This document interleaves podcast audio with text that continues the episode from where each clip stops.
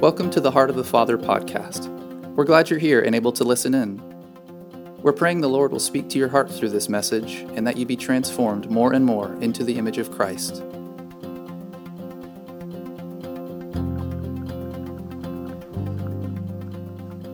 We're glad you're all here this evening. How many would love for the Lord to upgrade your relationship with His Word during these sessions? Okay, we're, we're gonna, that's what I've been praying, and we're gonna pray for each other at the end that the Lord would continue to do that. I'm on that list. Y'all, don't think that I think that I've arrived at anything. I, when people say, oh, you know so much of the Word, I just laugh. I'm like, no, tear a little corner off of this. It's just real.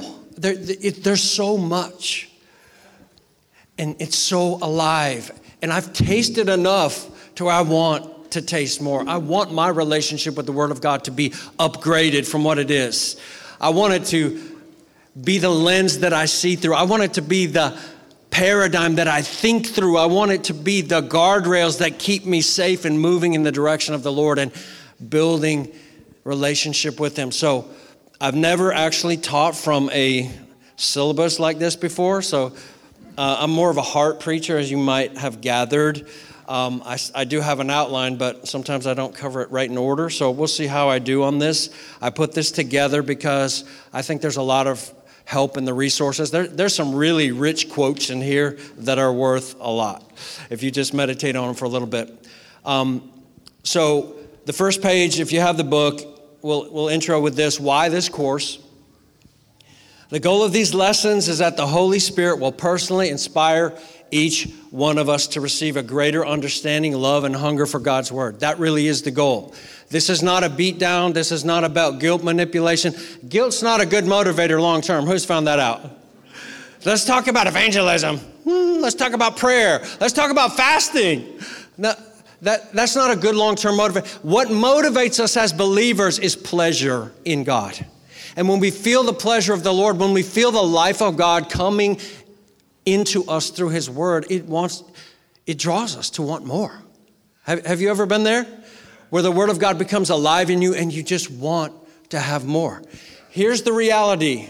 I talk to pastors pretty consistently, and they're telling me the same things. You hear it from the statistics. I quoted some of the Barna surveys in here. If you want to get depressed, get the Barna surveys.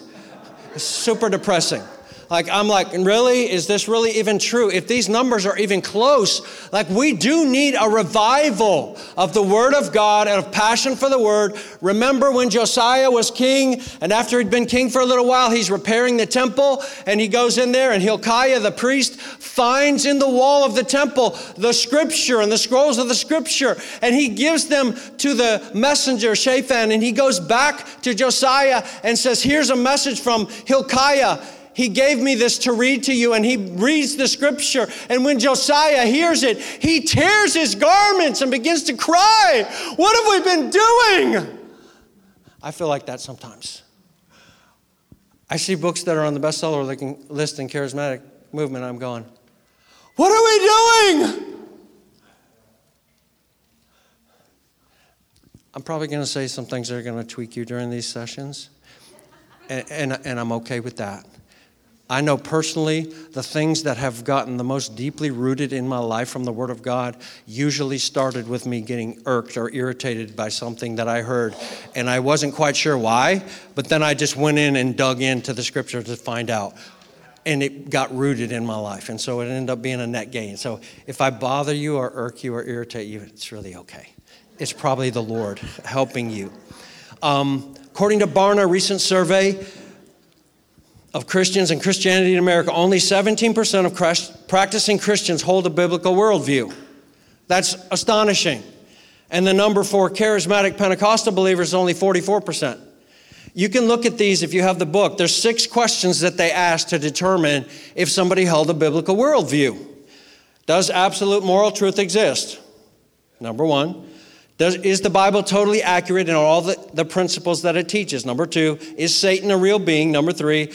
Number four is a person cannot earn their way into heaven by being good or doing good. Number five, Jesus Christ lived a sinless life. And number six, God is the all knowing, all powerful creator of the world who still rules the universe today. If you answered yes to all of those, then you have a biblical worldview. So two thirds of charismatic and Pentecostals did not answer yes to all of those. Only 17% of those who identify as being Christians in America answered yes to all six of those points. This is terrifying. Um, it's grievous. And I'm not here at all to curse the darkness. I don't think that that does much good, but to identify the problem, I want to be part of the answer. I, am I'm, I'm wanting to, I'm recruiting. I want you guys to be part of the answer. I want, I want for the passion and the depth in the Word of God and honesty with it to grow in us during these sessions. I really, really do. And I'm praying that the Lord, by His Spirit, will do that, and I believe that He's going to do that. The Word of God is powerful and amazing in so many ways. The way that I've set up this uh, course and these sessions is there's 12 foundational principles that we're going to talk about and elaborate on as far as the Word of God, why it's important, why we need it, and also when we get toward the end, we're going to talk about how to honestly and rightly interpret the Bible. Okay? This, is, this is a huge need. I can tell you, charismatic circles, um, when I had the class at Maranatha, I actually took the number one best selling book in its category in charismatic and uh, read out of it and read the chapter titles and read the scriptural basis for what they gave. And everybody's like, no, that's not real. It's real. I just wasted 1350 to get it so that I could tell you that it, it's, I'm telling you, this is a huge issue. And what it does for us as charismatics, not only does it lead us into all kinds of goofiness and away from the Lord. Look, the Holy Spirit is not afraid of His Word. He's not afraid of us rightly handling and interpreting His Word honestly. He's not afraid of that. That doesn't quench the Spirit. Right, we, have to, we have to marry loyalty and faithfulness to the Word of God with the moving of the Holy Spirit. I'm all in on the moving of the Holy Spirit. Hopefully, you know that. I've been charismatic since I was first saved. Back in the day, it's been a while 47 years. Long time. But I've seen the goofiness too, and I've experienced some of it myself. And it drove me to the Word of God. I'm going to share a story right now that none of you have ever heard because I've never shared it. And my wife and I, in our 40 years of marriage, have probably only talked about it once or twice. Because it's a, it's a story that is, to me, I feel in a sense of shame and embarrassment from it. Not, not that it was sinful, okay? I didn't run around and do some crazy thing like that. But it has to do with just being deceived. The Lord saved me, drew me to Himself, hunted me down, revealed Himself to me when I was 15 years old. You've heard me tell the story of that. And I basically wandered around just crying out to God for a couple years, and I finally ended up going to a church. It was an Assembly God church in Danbury, Connecticut, where I met my amazing wife. Um, that was the reason I was there for that season, I'm convinced. Um, uh, yes, sir. No, no, the reality is the first time I went to service there, she was on the stage worshiping, and I was smitten, and I've never gotten over it. That, that, that's the truth. I'm, still, I'm not over it. No. So, is that what you told me to say, Bing? no, no, that's really true. So, during that time, I had just gotten a Bible. So I was saved for a year and a half and crying out to God, but I didn't have a Bible. And I finally got a Bible and I began to read it and I just was hungry for God. I just wanted to know the Lord. And when I got involved in church and we were youth group sweethearts and, you know, I would, was at every service and just, just hungry for God and just wanting to know Him and to walk with Him. And that was just my heart, my passion. He revealed Himself to me and my mind was blown. And so he when I was in my high school years, I was already had my career path set. My parents had it set with me, and um, the Lord, like, encountered me on a Sunday night sitting in the back of the church and said, "That's not what you're doing. You're going to Bible college." I was like, "Oh no." how am I going to tell my dad this? My brother's a top engineer, my other brother's a doctor, and now you're going to be a stinking preacher. No, I'm going to be a pharmacist. So, anyway, he changed me. I told my parents, they were like, well, that's really what you want to do with your life, then I guess that's what you're going to do. So, around that time, I'm a senior in high school. A friend of my mother introduced us to another family. They had a daughter that was roughly Diane's and my age, somewhere in there. And we met her, and she was interesting. She had been having angelic visitations. Angels were coming and sitting on her bed and talking to her. And we began to hear the story, and there was a pastor who was retired. Still remember his name, Brother Britt. He was a retired pastor, very well respected. He talked to her about it, interviewed her, and basically declared that this was God. I mean, this was real. Like angels were visiting her. And so I was like, I mean, God had radically saved me, but I was, you, you know, there's a hunger in, in the hearts of God's people for the supernatural. There, there's a hunger in this, and it's not wrong. But, but there's, there's safety and there's guardrails. So she's having these angelic visitations, and we began to develop relationship with her. Uh, she was spirit filled. I remember lots of times just having prayer meetings at their house, praying in tongues. You know, we'd all be praying in tongues and, and seeking God and all of that. And she would talk about the angelic visitations that she had. They told her their names. I still remember those names of the angels that she said. And then there began to be this as the relationship grew. Oh, the angel came last night or Thursday night, and he told me this about you. And he told me this about you guys. And he told me, and we had a friends circle that we began to tell about this because it was like super exciting. Dude, we have a friend who has angelic visitations almost every week. This is crazy. So then you began to be like, well, well, what did they say? What did the angels say? And then there would be some kind of revelation. And, and added on top of that layer was, no, you know, the angel told me that you're going to have a ministry like the Apostle Paul. And my friend who wanted to be a pastor, Jim, Jimmy, he told me that Jimmy's going to be like the pastor of the church in Philadelphia, you know, the faithful church or the letters to the seven churches. And, and just little things like that dropped that tweak your pride and that continued on for over a year. Diana and I were talking today. I said, Baby, tell me your story without my input because after this, I don't want you correcting me on the way home. So, uh,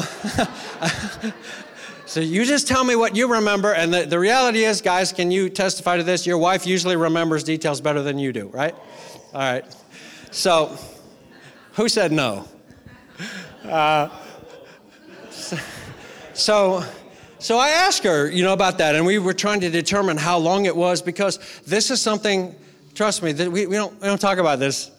Um, it's something that we want to forget. But those things continued and the angels were giving messages about this and about that, and our friend circle expanded. My brother, who was in med school at that time, got involved in the circle because I brought him into it. I said, Hey, like this girl hears from God. Angels are visiting her and talking to her. It's crazy. And my brother was like, Oh, wow, because he had just gotten recently saved as well. He's in med school. He gets drawn into the thing, and then before you know it, the angels are saying, and I don't know for sure that the angels said this or not, but this is what came out that my brother and this girl were supposed to get married. Now, you all laugh at that, but if you had a history of hearing this stuff over and over for this period of time, it seemed real. Like it totally seemed real. And all of the details of it, it, it, felt like to me sometimes that things that she said, there's no way that she could know. And it felt really real. So this continued on for a little while, over a year. In the meanwhile, I've come down to Southeastern and I started going to Southeastern and I'm pondering and I'm hearing things and I'm still in contact with her and with this circle and like, what, is it, what are the angels saying? And then we had some other people in the group. There was a guy and two girls, I believe. I was asking Diane about the details of this. But so one of the things was the angel said that they were supposed to move in together, the three of them, into an apartment because that was going to be basically further whatever ministry, blah, blah, blah, something like that. And, and for me, that was the trigger where I awakened. I said, no. That scripture says to avoid every form of evil. It says to flee youthful lust like that. That's not right. I can't go with that. And I was troubled in my heart. And that, I, it's like I woke up after over a year of being involved in all of this angelic visitations and the messages that they were saying and all of the super flattering things that they were saying about me that were totally lies. I should have known from the flattery, right? I was just ignoramus. No, for real. The devil will flatter you and, and deceive you in any way that he can. And I don't know what her state, spiritual state was. Uh, I know that I sat in circles with her and a group of friends and worshiped to Keith Green music and prayed in tongues together like dozens or more times. So it, it felt really real. And when I saw that, I go, this is wrong. And I confronted her and blew the whole thing up. So that's how my career of blowing things up started.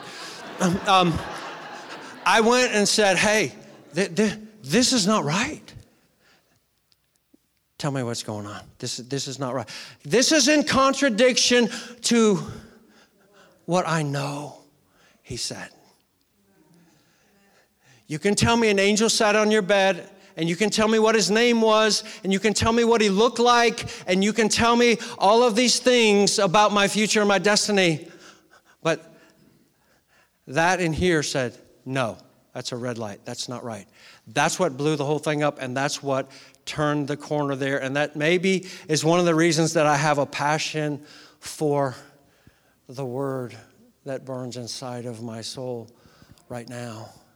Because Deception is real. The devil plays for keeps. He leads people astray in all kinds of ways. And I have been there and have been the willing participant in the devil as long as he flattered me well. I was good.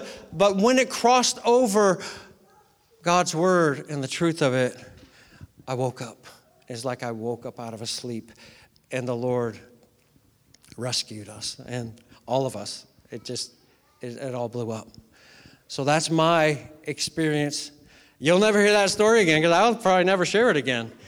It's, it's super um, humiliating in a way for me, but deception. Here, here's the question How many people do you know that are deceived that know it? By definition, you don't know when you're deceived, right? You, you think it's right. It feels like it's God. It just feels good. So here's, here's one of the things that we need the Word of God for it's safe. It's a right foundation. It keeps us on the track with the Lord.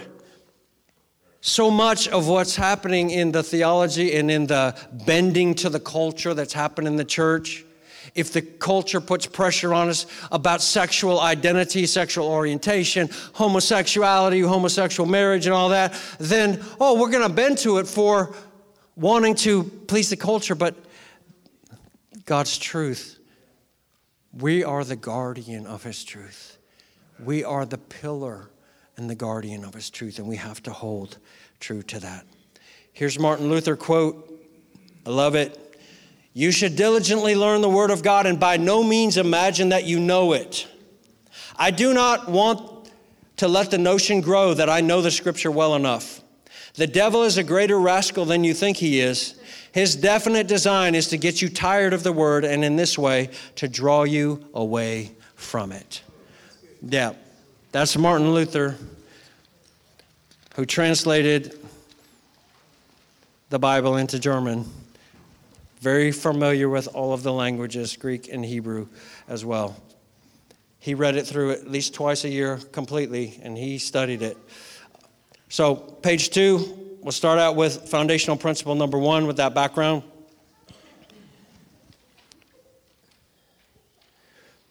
Here's, here's foundational principle number one Biblical scripture is the standard by which we measure all teaching and all spiritual experiences.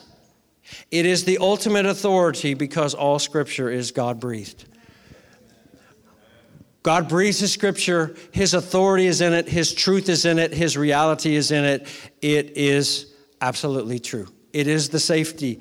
For us as charismatics, I love the moving of the Holy Spirit. I love the gifts of the Holy Spirit. I'm all down for that. But they have to be married to truth, or it ends up going astray. If we're seeking, here's the danger that we have in our culture, right? So this is in culture as well as in church culture, is that we crave experiences and we use the word encounter over and over and over again. We'll have an encounter. I had encounters with a lady that had angels visiting her bed, but they weren't God encounters, and I didn't find that out until it actually crossed the word and I woke up from my dream. And, and that happens today where our theology goes way astray because we're not grounded and rooted in the standard. This is the standard by which we measure everything. This passage in Acts 17, very powerful. Paul and Barnabas were preaching in Thessalonica, very persecuted. They moved on to the next town of Berea. This is Acts 17, verses 10 through 12. Here's what it says The brethren immediately sent Paul and Silas away by night to Berea. And when they arrived, they went into the synagogue of the Jews. Now, these were more noble minded than those in Thessalonica for they received the word with great eagerness, examining the scripture daily to see whether these things were so. Therefore, many of them believed, along with a number of the prominent Greek women and men. Now, think about who the messenger was who preached to them the gospel. It was none other than the Apostle Paul who received his revelation. If you, the verses are in here. In Galatians, he says, I didn't receive the gospel that I preach from man. I didn't get it from the library. I didn't get it from somebody else's book. I got it directly from revelation from the Lord Jesus Christ himself. Jesus sends him as his messenger to preach that gospel. He goes to Berea. He preaches that gospel in the synagogue to the Jews. And what do they do? They go, Well, we hear what you're saying, but we've got to measure this by the standard. And you might think the Lord would say, What are you talking about? This is my messenger that I've sent. I've affirmed him with signs and wonders and miracles of the Holy Spirit. What are you doing questioning him? But rather, the Lord's response was something like this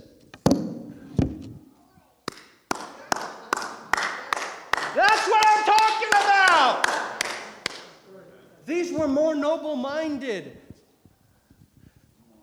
Noble minded means that that's something to imitate. It carries with it the idea of being honorable. They were exemplary in the way that they received and handled the Word of God. It's not wrong to hear something and to go and say, hmm, I wonder if that's really true. Like that actually honors the Lord by saying, Lord, you know what? I'm not sure what to think about this, but I know where to look. This is the standard. So let's just look at those few phrases in, in those couple of verses. Noble minded carries with it the idea of being honorable, worthy of imitating. They received the word with eagerness. Notice this. They were hungry for the truth, right? There, there's, there's two ditches in, in the way that we hear and receive the word of God. One ditch is the ditch of gullible. If it sounds exciting and there's a anointed preacher saying it, I'm just going to go with that. Give me 10 of those books. I'm just going to go with that. That, that's gullible. The gullible Bible, the Bible says in Proverbs 14, the gullible believes everything he hears. Okay, we shouldn't be that way. If it's exciting, if it's a new revelation, if it's a new revelation, that's for me, that's always a half-mast red flag. Because if the saints in 2,000 years have never seen this, And they were like 10 times more dedicated than all of us in this room. They fasted for four days a week and they read the Word of God 25 times a year. I mean, like they never saw it, but now we saw this new revelation. Like, no, I'm, I'm going to automatically go, maybe, but let's look and see if it adds up. Okay, y'all okay? You okay? Like, we need to hear this. We're spirit filled, we're Pentecostal, we're charismatic people. We need to hear this because we don't do a great job with this, I can tell you. And if you look at Amazon.com, at the books in the charismatic section, you will see that we don't do a good job. There's a lot of stuff that's hokey and flaky out there that we have to take ownership of. And it's not throwing somebody under the bus, but the reality is we honor God when we honor His word. When we say this is the standard, yes, and we're going to eagerly examine the word. So they received it with eagerness. There was a hunger to know, love, and believe the truth of God. They weren't coming in as heresy hunters, you got to understand. So the ditch on the other side is the cynical ditch. I started out in the gullible ditch. Angels? That's got to be God. And then I moved over to the cynical ditch. Uh, I don't know about that. I don't know about anything, actually. I tend to be towards the cynical ditch. But I know that you don't go in there. Can, can I just tell you guys something? If you have to get, and it hurts me to say this, but if you have to get in one ditch or the other, always go in the gullible ditch because I can get you out. If you go in the cynical ditch and you criticize everything and you're a heresy hunter and you're not going to believe anything that anybody says, if there's 1% off of it, you reject the whole thing. You're going to throw out the baby with the bathwater every time. That's the cynical ditch. You have to have everything proved with 25 scriptures. You can't accept anything or receive anything from anybody because you're doubting everything starting out with that. Don't get there. That's a dark place that you may not be able to get out of. And there are people who are in that that can't get out. I've been in it before, and it's hard to get out. So I'm just saying a word to the wise don't go in the cynical ditch. Stay in the healthy, happy middle. There is a healthy, happy middle. You don't have to be gullible. The, the naive believes everything he hears. Don't be like that. Just because it's exciting and the anointed man of God has a new book, don't just believe it for that reason. Compare it with what you know is the truth. That's what we're supposed to do. That doesn't dishonor God, that honors God. That says, God, your word is actually the standard that I'm building my life on. And so this is right.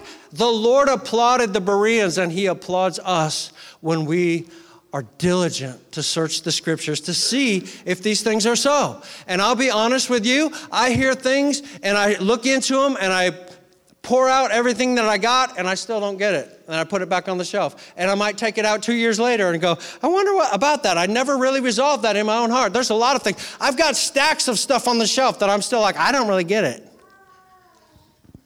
Are you surprised? You shouldn't be. That's true. I don't really get it. So I'll pull that back off and look at it again. I'll study back through it. I'll, somebody will tweak something in me about it and I'll go back after it. That's really okay. That honors the Lord that we use His word as the standard. They received it with eagerness, examining the scriptures daily. They were diligent and persistent in their wrestle with the scriptures. I like this word wrestle. That's what I told my students in the class when we had Maranatha here. Like, when we come in here, we're not coming in here for me to spit out of my head into your head.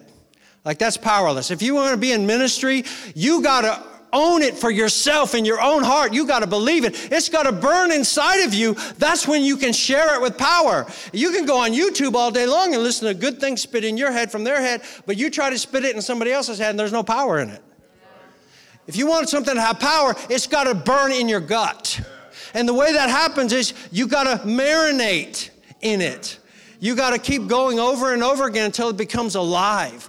That's the relationship the Lord wants us to have with His Word. It's not primarily mental, there's a mental component, of course. But there's also an emotional component where we're like, I love this. Lord, I love your word. I can't when when you quicken it to my heart and it's alive, like I walk around in a daze. What in the world? What in the world? Or I'll read it and I laugh out loud. And my wife says, What are you laughing at? I'm saying, Jesus said that out loud in front of people. That's so crazy. He's the most secure person that ever lived. He was not afraid for people to leave him. He knew his father had the whole thing. So he's like, Hey, when the crowds get big, we thin them out. If you're going to follow me, you have to hate father, mother, brother, sister, even your own life. Oh, yeah, and by the way, you have to take up your cross every day and follow me. Really? The only thing that came to the disciples' mind when he said, Take up your cross, was that they saw Jewish people who were rebels, rebelling against, uh, rebelling, who were rebelling against the Roman Empire, crucified in rows along the streets. A couple of miles away from Jerusalem, around that time, in a little town called Sepphoris, they crucified 2,000 Jews and just lined them along the main street. Dude, that would make an impression on your mind. And here's Jesus preaching how to win friends and influence people. If you follow me, you can be like one of those that's hung up on the side of the road. Because that's what it's going to cost. I love Jesus because he put the cost up front. He didn't try to hide it and then pull it out at some later date. He threw all his cards on the table to start with. I love that. If you're going to follow me, it's going to cost you everything. That's beautiful. I love that. I'm in. And he knows when we see him, we'll do it because he's worth it. Therefore, many believed. Follow the connection there. They received the word of God with eagerness. They examined the scriptures daily. Therefore, many believed. There's the continuum. They received, good heart. They weren't heresy hunters. They weren't gullible. They received. They wanted to receive the truth. They examined the scriptures. They went and they studied. They actually did the work of meditation, of musing, and thinking about it, of pondering it, of, of chasing the chain, the references to all the other verses that have to do with that topic. Like this is the way. If if you only have one other book other than your Bible, which most of you have more than that, I get that. But have a concordance. Have a good concordance. What is a concordance? It, you can look up a word. Let's say the word prophecy. Look up prophecy in there. It will list every time that your Bible translation uses that word prophecy. Chase down every single reference. Like, this is what you do immerse yourself in that topic, and then you see what the Bible actually teaches about it rather than what somebody else teaches about it. And that's a very good thing. Then you get a feel for what God says about it. So, chase it. Therefore, many believe. Here's the deal when we do this with His Word, faith is supernaturally produced inside of us and it rocks our world. That's what happens. That's what happens. If you just get YouTube spit in your head out of somebody else's head, it doesn't rock your world. You might be excited about it for a little bit, but what rocks our world is when, this is what James called it, receive with humility the engrafted word. It grafts inside of you, it becomes part of you. If something's grafted in you, it's growing in you. Dude, what's that sticking out of your stomach? It's John. John? Yeah, you know that verse in John 4? It's growing in me. It's rocking my world. When he said you have to worship in spirit and in truth, like, oh, that's real. It's alive, it's part of us. He wants us to relate to His Word in this way. A couple quotes that are so good.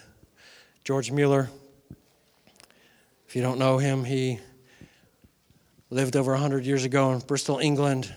He raised orphans, educated them, fed them, had five huge houses. He raised all the money for them over his life. He, he did that until he was in his early 90s, and then he went on the mission field after that.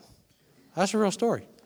He, he went overseas and preached the gospel for like four years after he did the 10,000 orphans that he raised. Modern estimates are that he raised $200 million to support them without ever asking one time for support from anyone. I respect a man like that. I respect his walk with God. So often he'd have all these orphans to take care of. Imagine it. You got to clothe them, you got to feed them. In England at that time, there's no public schools. He had to school them. That's a lot of groceries. And several times in his book on answered prayer, he talks about how they get up in the morning and they didn't have food or milk. And they'd bow, sit at the table. Lord, we thank you for your provision for this day. He'd go outside, front door, somebody left 50 gallons of milk there, or a sack of cash. It happened over and over again. That, that's a dude that knew how to trust God. He had a conviction. You don't ask for people for money. I'm not saying that's wrong. That was his conviction. But his whole life, he never asked anybody for money. That's phenomenal. What was his secret? Here's what Mueller said The vigor of our spiritual life will be in exact proportion to the place held by the Bible in our life and thoughts. Mar- marinate on that. The vigor of our spiritual life will be in exact proportion to the place held by the Bible in our life and thoughts. A.W. Tozer, many of you know that name. Here's what he says The Word of God, understood and obeyed, is the shortest route to spiritual perfection. He means maturity. And we must not select a few favorite passages to the exclusion of others. Nothing less than a whole Bible can make a whole Christian. I just want to shout right now. I, I just want to shout out loud. Hallelujah! It's not just refrigerator magnet verses, it's not just bumper sticker verses, because those are the easy ones. We got to embrace all of what the scripture says because God breathed every bit of it. He breathed all of it. All scripture, every scripture is God breathed. So when we take it into ourselves and it attaches itself, there's something alive growing out of your belly, brother. It's the Word of God. It's powerful. The Word, biblical scripture, is the standard by which we measure all teaching, even if it's from the Apostle Paul. We, we still measure it by this standard. Because the Bible is the ultimate authority. Can you say amen to point one? All right, we're going to try to get through point two, and then we'll move on into the next one. Like next session, y'all listen, you're going to be offended at the next section. I'm serious. Like you're, you're gonna, I'm gonna get that, I'm gonna get that Lakeland look out of the next session. It's going to tweak you, but it'll be a good tweaking for you. Okay? Are you okay with that? Okay. Foundational principle number two. This goes right along with the first one. Here it is owning the scripture for ourselves. That's the language that I like to use. We own it for ourselves, it becomes ours. Like Paul said, my gospel, right? This becomes our word of God. We own it inside of us. We have studied it. We have fed on it. We have let it be grafted inside of us, and it's ours. We own it. Owning the scriptures for ourselves is the surest foundation for deep faith in God. This is so true. And a consistent walk with Him. This is so true. I've seen this over and over again. I can't tell you the hardest part for me of being in leadership is watching the brokenness of people's lives and not being able to fix it. I tell myself all the time, I say it under my breath. People probably think I'm a little crazy. I am a little quirky. I'm not the Savior. I'm not the Savior. You're the Savior. Like, I, all I can do is go like this. There, there's your answer. Your answer's, it's real, but like, I can't make you do that? I'm not the Savior. Owning the Scripture for ourselves is the surest foundation for deep faith in God and a consistent walk with Him. Faith comes by hearing, and hearing by the Word of God, the Word of Christ. That's true when the initial reception of the gospel, and it's true throughout our Christian walk. That faith is built in us. Because look, Here's the most powerful thing about preaching. This is why I love preaching and teaching the scripture, not because it's a career to me, it's not at all. But because when if you can show people God said that. Like, no, no, you don't get it. God said that. God, God said that. That's so powerful and life rocking. God said that. Well, if God said that, that's a sure foundation to put your faith in. You can stand on that and jump on it and it won't collapse. God said it himself. Even the most profound spiritual encounters, please hear this, by themselves are not sufficient basis for the Christian life. I've known people over the years in this church where their entire Christianity was coming to young adult service and getting prophesied over. That was it. And I said to them, Well, what, what about your relationship with the Lord the rest of the week? Do, do, you, do you have a relationship with the Word of God? Do you, do you have a prayer life? Do you, what, what, what else do you do? No, no, that's it. That's all I do. I'm like, I, I didn't say it. But I, I thought it. That's why your life is shipwrecked right now. Because all you're doing is seeking encounter. Like, I believe in encounters with the Holy Spirit. Trust me, I've had some that have wrecked my life. But that's not what I build on. I build on what I know 100% is absolutely solid every time I stand on it. It's absolutely true and solid. I want the encounters with God, but they have to be inside these guardrails. Right? I've already I've done the angel thing on the bed. All right, I've already done that, so I'm, I'm, I'm past that. So I'm over the angel thing on the bed. So and, and I'm also over the thing of honestly. Uh, look, we, we, we need not be encounter seekers, like that's the thing that we're after and that's the ultimate goal of our Christianity. It's not.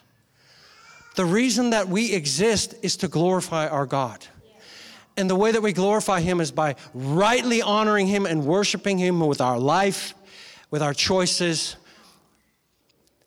and with everything that we are. That's, that's the goal of life.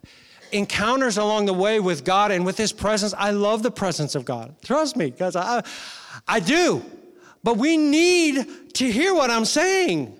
I've seen the effects of this. I had a pastor just this last week tell me, you know, I mentioned to him that we were going to be teaching this course. He said, Oh my goodness. He said, We are so desperate to hear that. It's real. We are. Strong. You young men, right? This is First John passage that was in the, the prayer emphasis for the fasting. You young men are strong the word of God abides in you and you have overcome the enemy. You've overcome the evil one. Why are you strong? Because the word of God abides in you. Like it's it's coming out of your belly. It's attached. It's attached to you. It's growing in you. It's alive in you. That's what makes us strong. That's what makes us steady. I've seen people that were so gifted that I was like, that is ridiculous. I mean, have you ever heard somebody prophesy so accurately that, like, when they knew nothing? I remember this one occasion where this dude was like whacked out, drunk, drunk in the spirit, you know, lay, laying on his back, and he's prophesying to different people in the room, and it's ridiculous because I knew the people. Like, it was crazy accurate.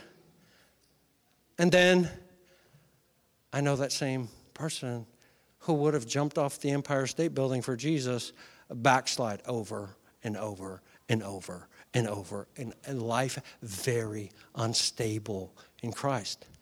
That's not what the Lord wants. That's not the purpose of the gifts is not so he God is not about entertaining us. He's about training us. He's about shaping us into the image of his son. And the encounters that we have with Him have purpose. They have purpose, but it's not for our entertainment. It's for the shaping of the character, the nature, the beauty, the reality, the truth of Jesus in our life and in our soul. And He comes not to be an honored guest, He comes to take over. That's what I used to tell people when we had our seven children. They invite us over for dinner. I said, You know, we don't come for a visit, we come to invade.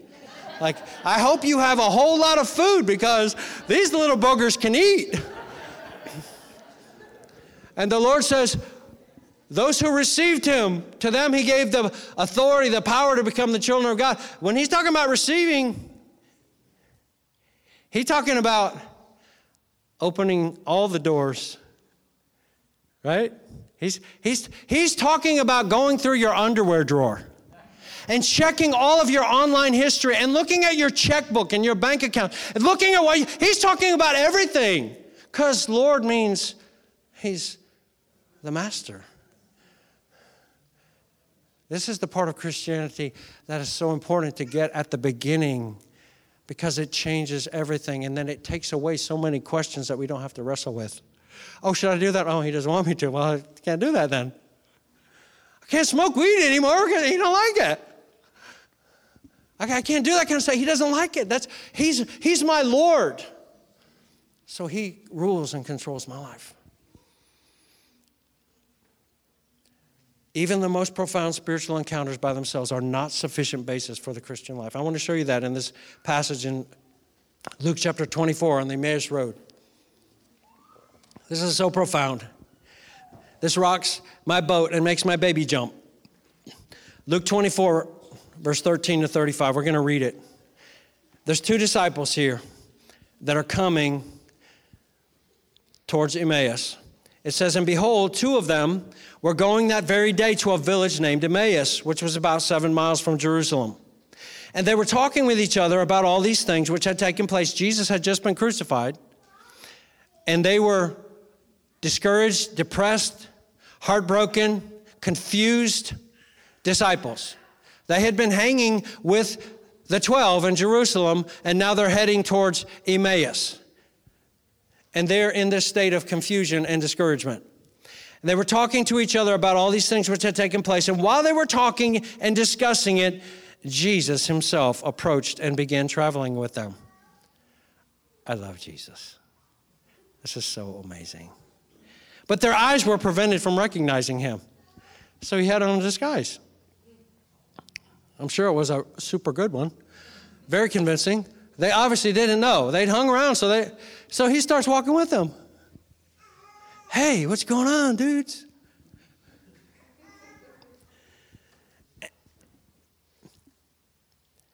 And he said to them, What are these words that you're exchanging with one another as you're walking? And they stood still, looking sad. One of them, named Cleopas, answered and said to him, Are you the only one visiting Jerusalem and unaware of the things which have happened here in these days, you idiot? He, he probably glad he didn't say that. And Jesus said to them, What things? I just think this is so amazing. And they said to him, The things about Jesus the Nazarene, who was a prophet, mighty in deed and word in the sight of God and all the people, and how the chief priests and the rulers delivered him to the sentence of death and crucified him. You don't know that? Did you just fall off a rock? What?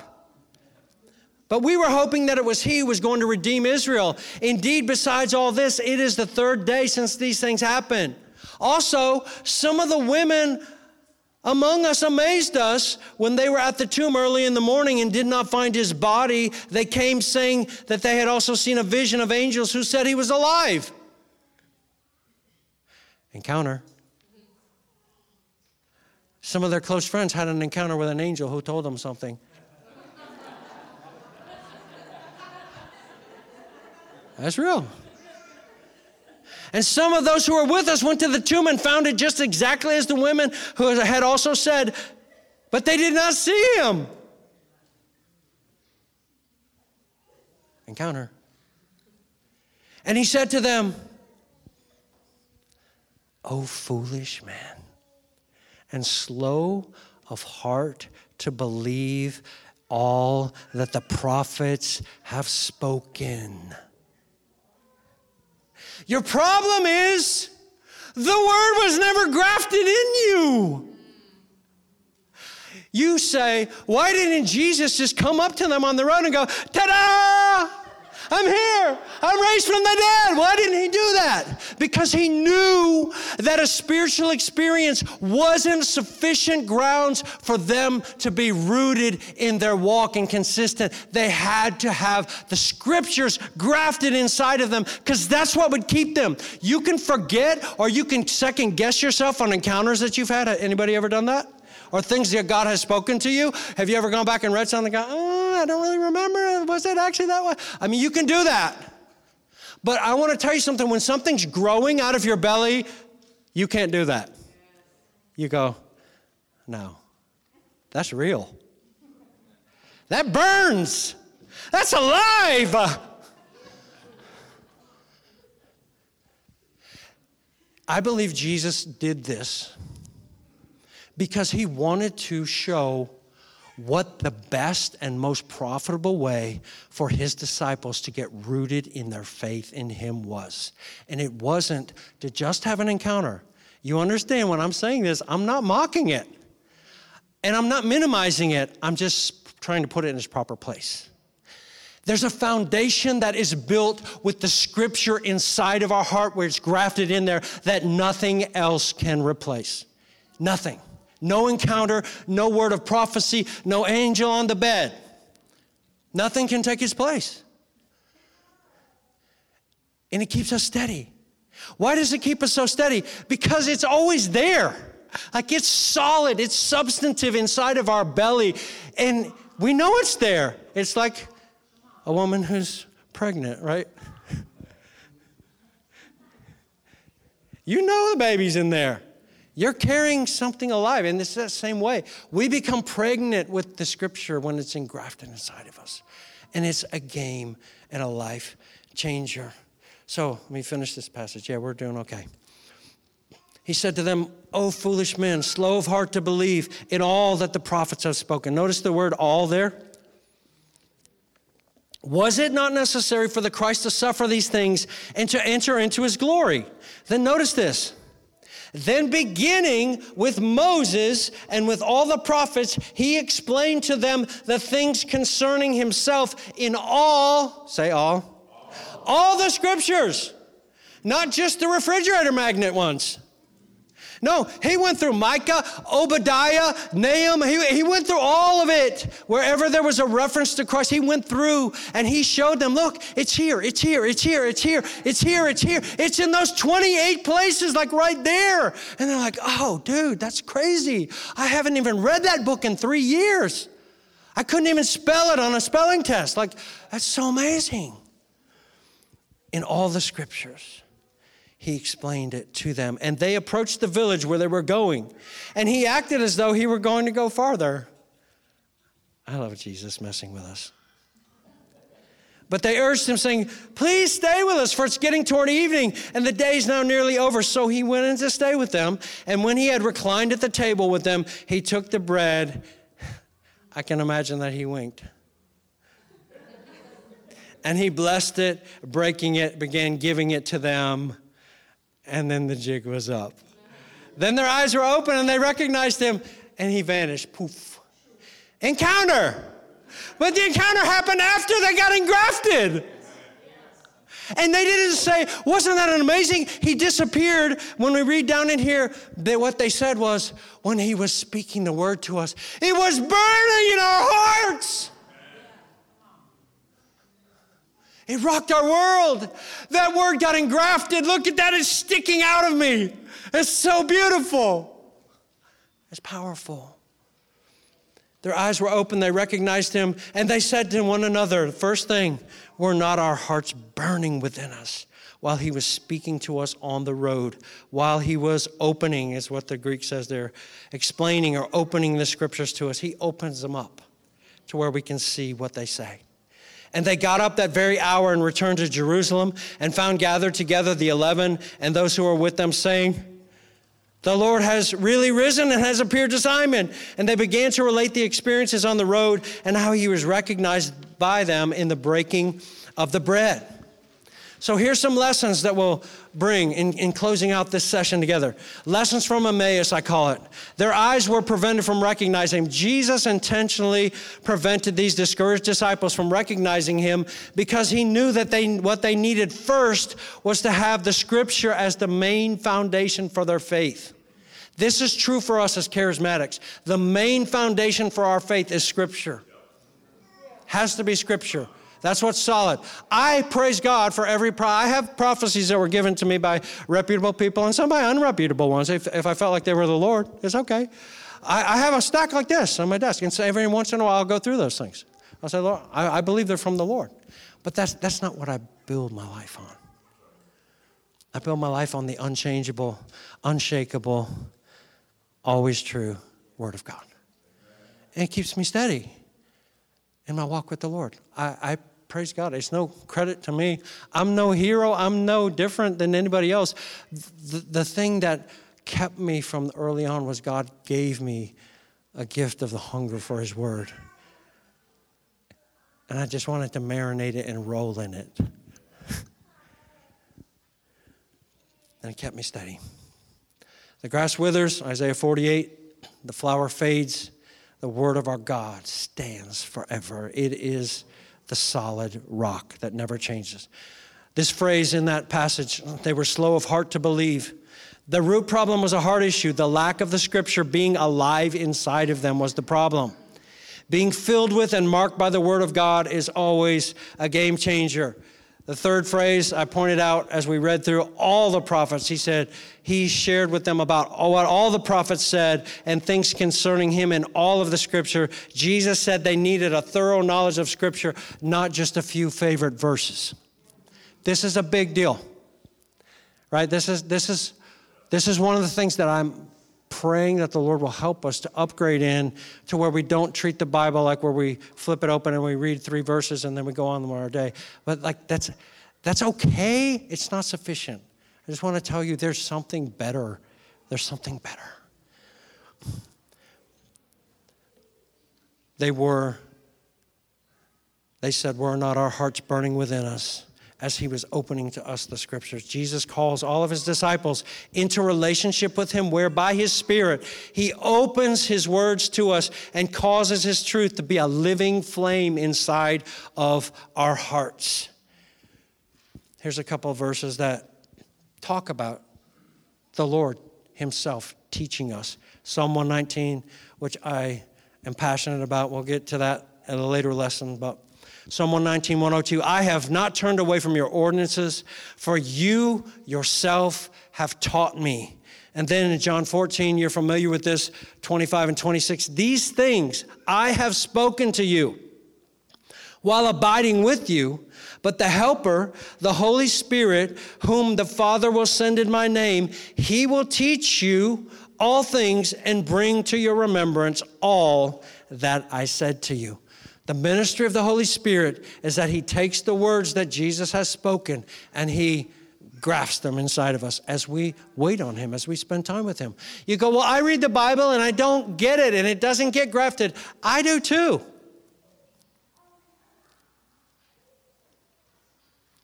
So? Should we give up? Or should we say, Lord, I wait on you. Holy Spirit, come and help me plant inside of me your words as I read this. Reading it out loud, I find to be very helpful. Just reading it out loud to the Lord or reading it out loud in the presence of the Lord, His Word. And if I get it, if my mind gets busy and I and I blank out, how many have ever done that? If you've been to school, you've done it. You, you read things, right? You know that as a teacher, right? Your students do that. They glaze over. They read something. Uh, what did you just read? I don't know. I, I do that too. It's okay. Holy Spirit, help me.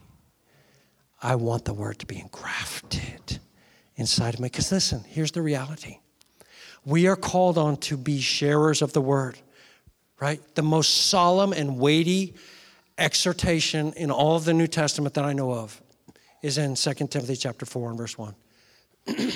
Preach the word. Preach the word. Preach the word. Because of God's presence, because of Christ's coming, because of eternity. Preach the word in season, out of season. Don't stop. Keep preaching the word. Even if they turn away and they heap to themselves teachers in accordance with their own desires, still preach the word. Keep faithful because it is the eternal tool that changes and transforms hearts and draws people to Jesus. We are the vessels that speak the word. You go, I'm not called to ministry. You're wrong.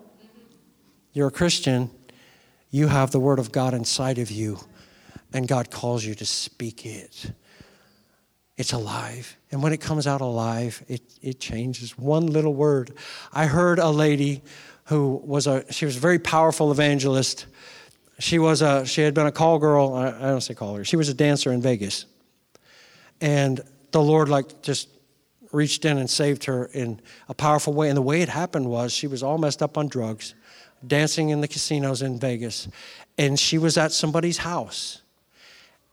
And she said it was the first time in her life that she ever heard the name of Jesus from the lips of a believer. In Vegas, it's always a curse word. And this lady simply said this to her Honey, I don't know what all your problems are, but I know that Jesus Christ can change your life. And it rocked her whole world. So you don't have to be super eloquent. You just have to have words that are alive and you speak them forth when the Lord gives them to you. We hope this message has been a blessing to you. If you'd like to join us on a Sunday morning or other weekly gathering, know that you're more than welcome. And if you'd like other resources on or about this ministry, or for any deeper questions you may have, be sure to visit our website at hotfmlakeland.com.